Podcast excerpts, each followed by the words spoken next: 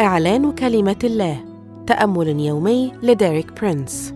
31 ديسمبر، طلبوا بركة الرب. هذا الأسبوع يشرح لنا ديريك برينس دعوة الرب لنا أن نقدم في كل حين لله ذبيحة التسبيح، أي ثمر شفاه معترفة باسمه. واليوم يوضح لنا أن البركة الحقيقية تأتي عندما نضع اسم الرب على حياتنا.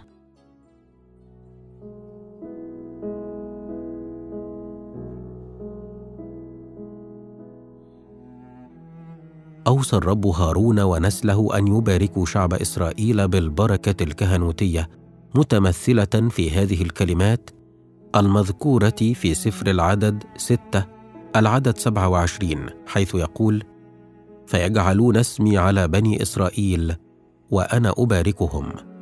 في كثير من الأحيان تكون الصلاة الفعالة التي يمكن أن نصليها من أجل الآخرين هي صلوات التسبيح والشكر والتضرع باسم الرب يسوع لهم. عندما نضع اسم يسوع على من نصلي من أجلهم، نحن نتضرع من أجل بركة الرب لهم.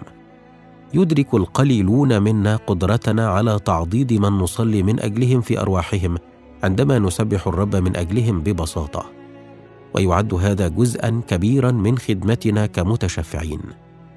كان هايد المصلي مبشراً متميزاً. كان في ولاية البنجاب في الهند خلال القرن الماضي، عندما كانت الهند تحت الحكم البريطاني، وكانت خدمة هايد الأساسية هي الصلاة، وأي شيء آخر يقوم به كان ثانوياً.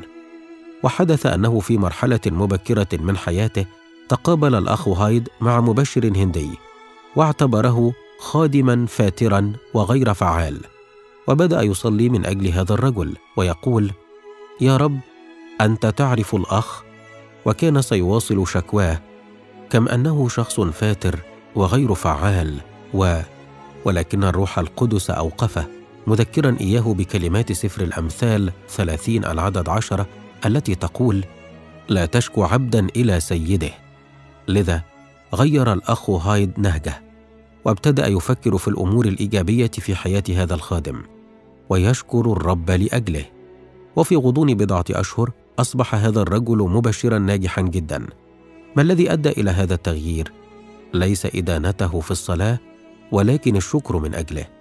علمني الرب أنه إذ لم أستطع أن أشكره لأجل شخص ما، فعلى الأرجح لن يحق لي أن أصلي من أجله، وذلك لأن صلاتي له قد تضر أكثر مما تنفع، كما يقول سفر العدد 6 العدد 27: فيجعلون اسمي على بني إسرائيل وأنا أباركهم.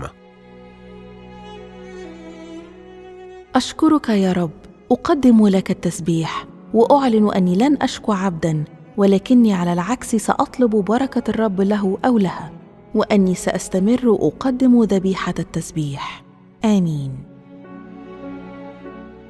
للمزيد من الكتب والعظات لديريك برينس، قم بزيارة موقعنا www.dpmarabic.com.